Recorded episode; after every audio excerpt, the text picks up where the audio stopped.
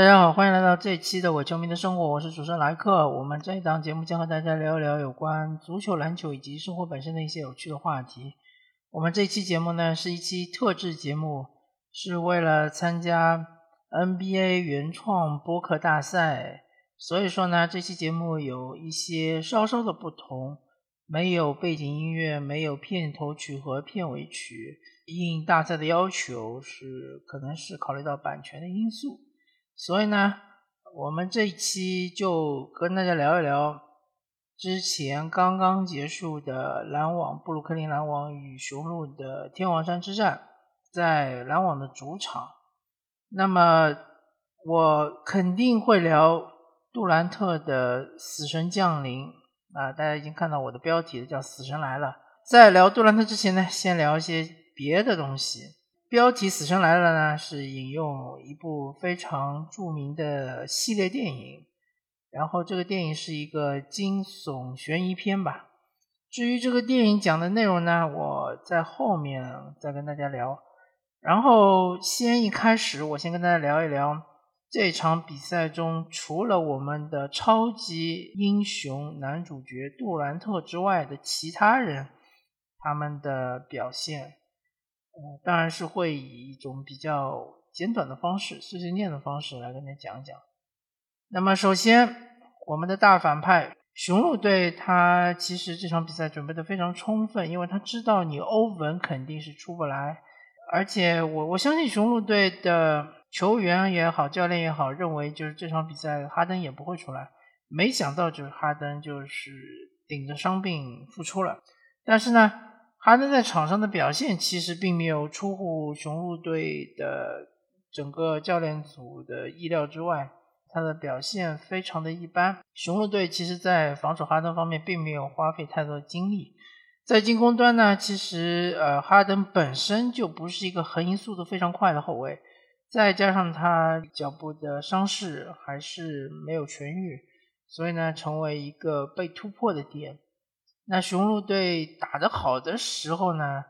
在防守端，其实他们就是把专注力全部集中在杜兰特一个人身上，让杜兰特出球，让其他的球员来决定比赛。大部分的球呢，就会出现误攻，甚至于失误。那雄鹿队呢，就推反击。当没有反击的时候，他们就会打哈登这一点，特别是朱霍勒迪利用哈登横移的问题，其实成功率非常的高。或者说，他们可以打麦克詹姆斯这一点，利用身高，像米德尔顿啊、朱霍勒迪啊都可以打。或者说，字母哥打呃杰夫格林也不是非常的困难，因为杰夫格林相对于格里芬来说呢，身体没有那么的强壮，下盘没有那么的稳。毕竟杰夫格林他是以小前锋的身份进联盟的，而且他的大部分职业生涯打的都是三号位。那么现在勉为其难顶到了五号位，确实打法也不是特别的习惯，而且从身材上来说是有点吃亏的。其实那么多场下来，大家也已经看出来了，或者说我觉得雄鹿教练组也应该看出来。篮网对这支球队的内线没有那么的强大，或者内线是一个软肋，所以呢，雄鹿队还有打得好的时候呢，他们就会不停的去冲击内线。康诺顿这样的白人球员，他并不是以身体劲爆，或者说以冲击力强，或者说以侵略性强为著称的这样的球员，他也频频的往内线杀，靠字母哥的挡拆，然后也频频得手，甚至打了两个二加一。这种情况下呢，雄鹿队曾经就是说领先过最多十七分。我也看到报道说有领先过十八分，不过我个人看直播的时候好像没有看到十八分这个数字，我看到是两次十七分。但是当他们的外线手感遇到了问题之后呢，当他们进攻受挫了之后，当他们的攻击手体能下降了之后呢，他们又回到了一个老路上，就是字母哥持球。左运右运，找一个机会想往里杀。那么这个打法呢，是相对来说是效率最低的打法。我前面忘记说了，其实雄鹿队在上半场，包括在第三节的前半段，他们的三分手感非常的好。雄鹿之所以三分球总体命中率在前四场不高，我个人的观察是因为他们的空位三分机会很少，他们的小空位是有。他们更多的是那种顶人头的，就是完全没有空位的情况下，米德尔顿顶人头，朱霍勒迪后撤步顶人头。当然，字母哥的三分球全是大空位啊，但字母哥的三分球也就那么回事儿。这场比赛呢，好像是三投两中，但是即使他投进这两个三分球，我感觉篮网队的球员根本就不会在意字母哥能不能投进三分球，或者能不能投进长两分，甚至于三到六尺之间的两分球，篮网队的防守队员也完全不会在意。因为这种球是杀不死人的，因为这种球不是字母哥的特点。那么还是回到字母哥的持球打的这个阵地战，非常非常的滞涩啊，经常会造成失误，而且他的只会往右边走，这个软肋其实是被篮网队抓的死死的。当然他也打中几个啊，甚至有一个打格里芬，我记得是一个回头望月打三分，而且最后是罚球进了，是真的是打三分成功。这也是他个人能力的体现，但是最终来说，当雄鹿队的进攻遇到了困难、遇到了阻力之后，他们想起来他们最熟悉的也是效率最低的这种主攻打法，就是字母哥持球打。我一直在想这个问题：为什么明明知道字母哥持球的这种打法效率非常低，为什么他要持那么多球？一方面，肯定整个赛季包括常规赛这种打法。时间其实还是非常长的，也是非常吃球权的。第二点就是字母哥是雄鹿队唯一的一个超级巨星，我相信从教练也好，从管理层也好，都是要顾虑到字母哥的感受，不可能就是把字母哥当成一个蓝领，或者说是当成一个纯终结点，就不让他持球，就像卡佩拉这样打法，这是完全不可能的。大家也很难想象，如果说大帝恩比德，你让他不停的挡拆，挡完拆之后让他顺下，你给他喂饼，这种打法，恩比德肯定也不愿意。字母哥也是一样的情况。那么雄鹿就是因为进攻受到了阻碍之后呢，他们的防守端突然发现他们防不住凯文杜兰特，他们用包夹，杜兰特用传球击破包夹。他们用单防，用换防，杜兰特就是在谁的头顶上就直接拔，然后就这样深深的被这个杜兰特把比赛打回来，最终是逆转取胜。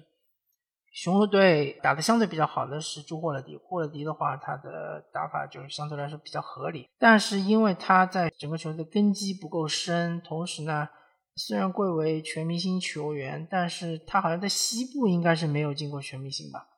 他之前应该在东部进的全明星，所以呢，他的实力或者说他的资历其实有点不太允许他在球队中有太大的话语权，所以他球权也不是特别的高，最后导致就是说没有抓住哈登这个弱点去拼命的打，确实是比较可惜的。回到篮网队，篮网队除了其实 KD 和杰夫格林，包括像格里芬之外呢？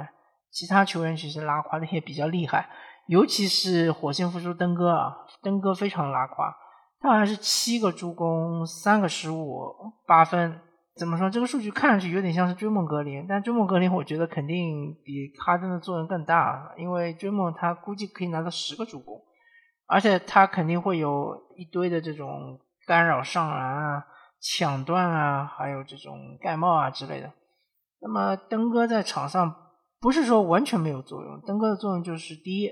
把球安全的从后场运到前场；第二是成为一个支配球的人，让 KD 可以稍微的节省一点体力，用不着他自己持球从后场运到前场。登哥他的作用还有就是体现在阵地进攻中呢，一手传球还是可以的。当然，就是第一节的时候有几个传球比较离谱啊，直接就传了太大了或者太偏了。肯定跟他九叔战长有关，但是随着比赛的深入，传球的手感还有他的篮球智商还是体现出来了。很明显的就是有一个球，就 KD 和哈里斯在弱侧做了一个无球的掩护，然后哈里斯一个反跑跑到篮下，哈登人到球到直接到，然后哈里斯就是一个空篮上进。但是哈登本身的手感非常差，石头一中就是有一个二加一，然后主要靠罚球得了一些分。所以说呢，哈登有人说他不是完全体，我觉得这简直就 根本就不是哈登。我个人还是那个观点，我是不赞成球员带伤上阵，因为出现了太多这样的悲剧，包括伊巴卡一个弹簧人身体天赋爆炸的球员，就是因为带伤上阵之后呢，打了封闭上阵之后呢，那个身体天赋就下降非常的大，还有包括小托马斯到现在还没找到工作，非常非常多这样的这种例子，而且今天又传出个消息说，考瓦莱纳德他因为膝盖肿胀，所以说会缺席第五场天王山之战，这个大家就看出来了嘛。就是说，你这个超级球星，不要说超级球星，就普通球员，你都不应该带伤去打强度这么高、这么激烈的季后赛，很容易就造成对于整个职业生涯有毁灭性的这种后遗症。当然，好消息就是哈登并没有伤势过重，他自己在场上也是收着打。但下一场比赛到雄鹿主场之后，我不知道哈登这个恢复情况到底是怎么样，是不是更好一些了？或者说还是要收着这么打。那么还有就是乔哈里斯其实非常不应该啊，作为一个当今联盟第一射手，应该是常规赛三分命中率最高的球员，啊连续两场比赛拉胯，三分球九投一中啊，非常非常的糟糕。上一场好像十一投一中，这一场是九投一中，当然还进了一个两分球。那这个我感觉就是要调了吧，对吧？就是手感要靠自己调，当然。射手最不应该做的事情就是停止投篮，这肯定是错的，还是要多投，对吧？多投，然后投着投着，说不定手感就回来了。那么还有一些球员，当然就是相对来说是角色球员，可能不能对他们要求太高，像克拉克斯顿呐，像是麦克詹姆斯啊这样的球员，包括像是布朗啊，其实布朗这场比赛打的还可以。当然，他也浪费了几次就是攻框的机会，但是对他来说，他一米九十三的身高，确实在内线跟雄鹿队的超强的护框肉搏是难为他了。所以说呢，那些配角呢，我基本上已经跟大家介绍的七七八八了。那么我们准备要进入聊主角的这样一个环节。聊主角之前呢，先还先跟大家把原来那个关子给揭开啊，就是说。《死神来了》这部电影讲的是什么呢？其实一共大概是四部曲，每一部内容都差不多，所以我推荐大家就看第一部就行了。后面的其实内容雷同，没太大意思。他就是讲一批人，这批人可能是五个人、六个人、七个人、八个人，当他们侥幸逃过了死亡，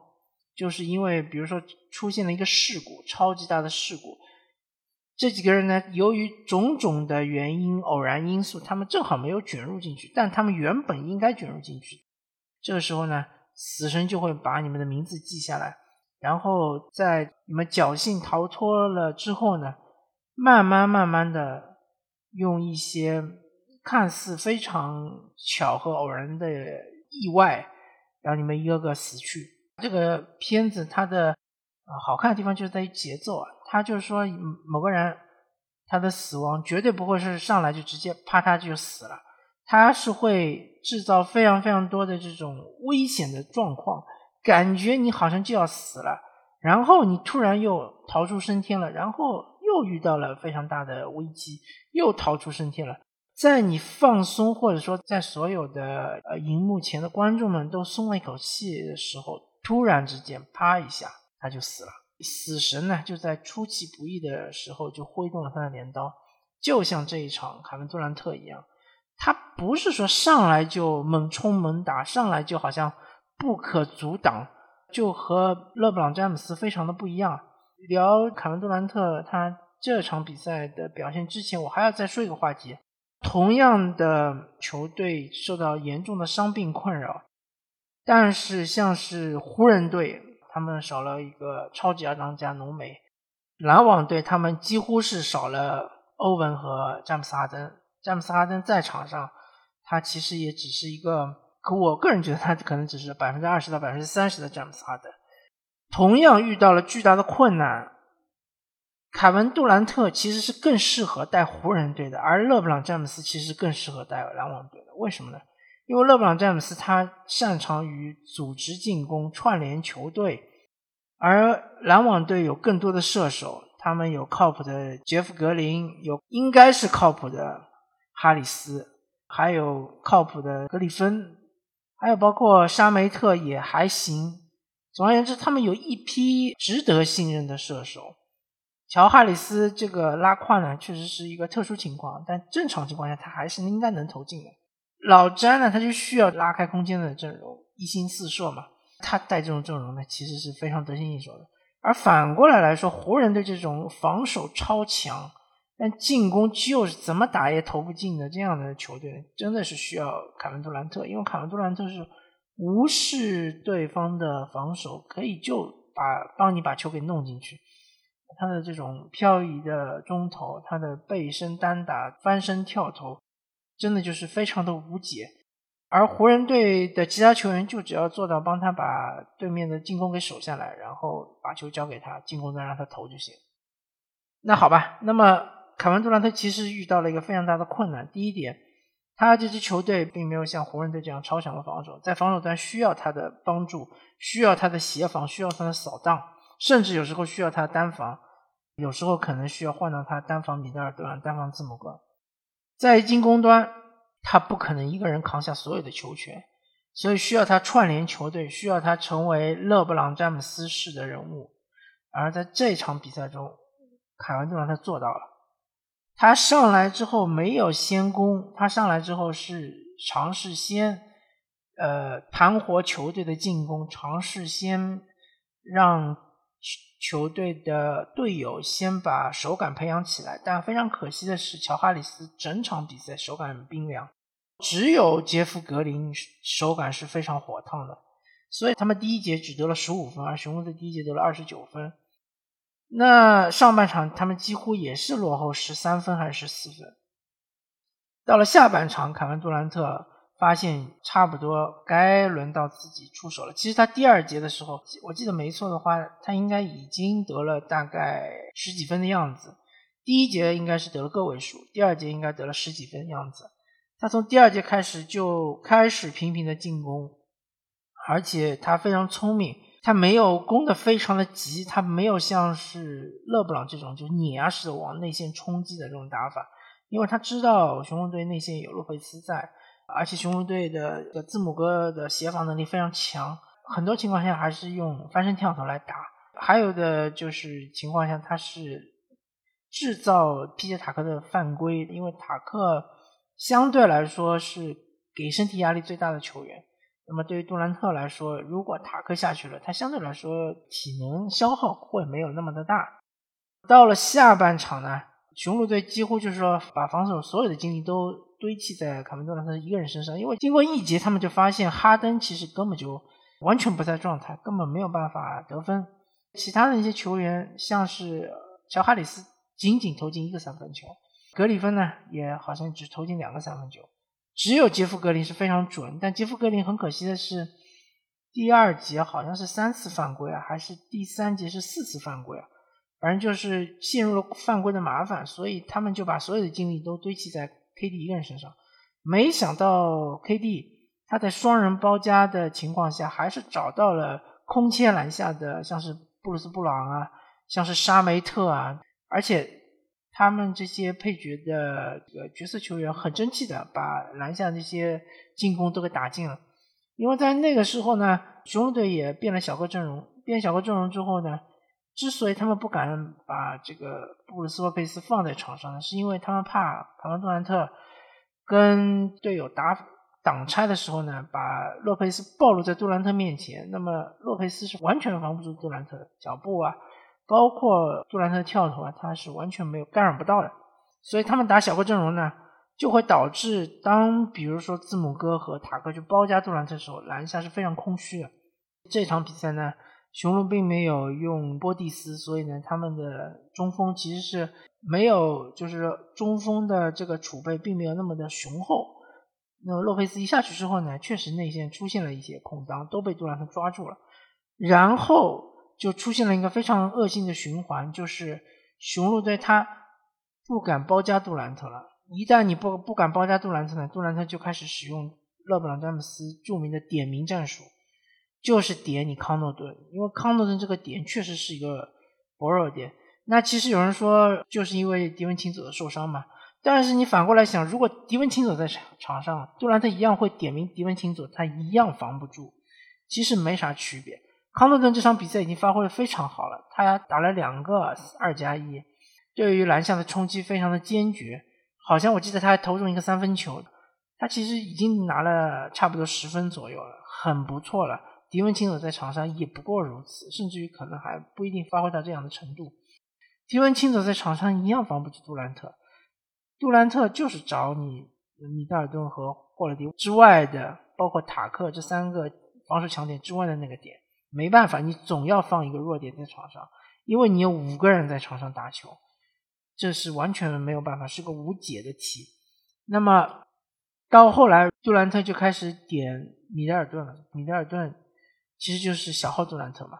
之所以他是小号杜兰特，就是因为他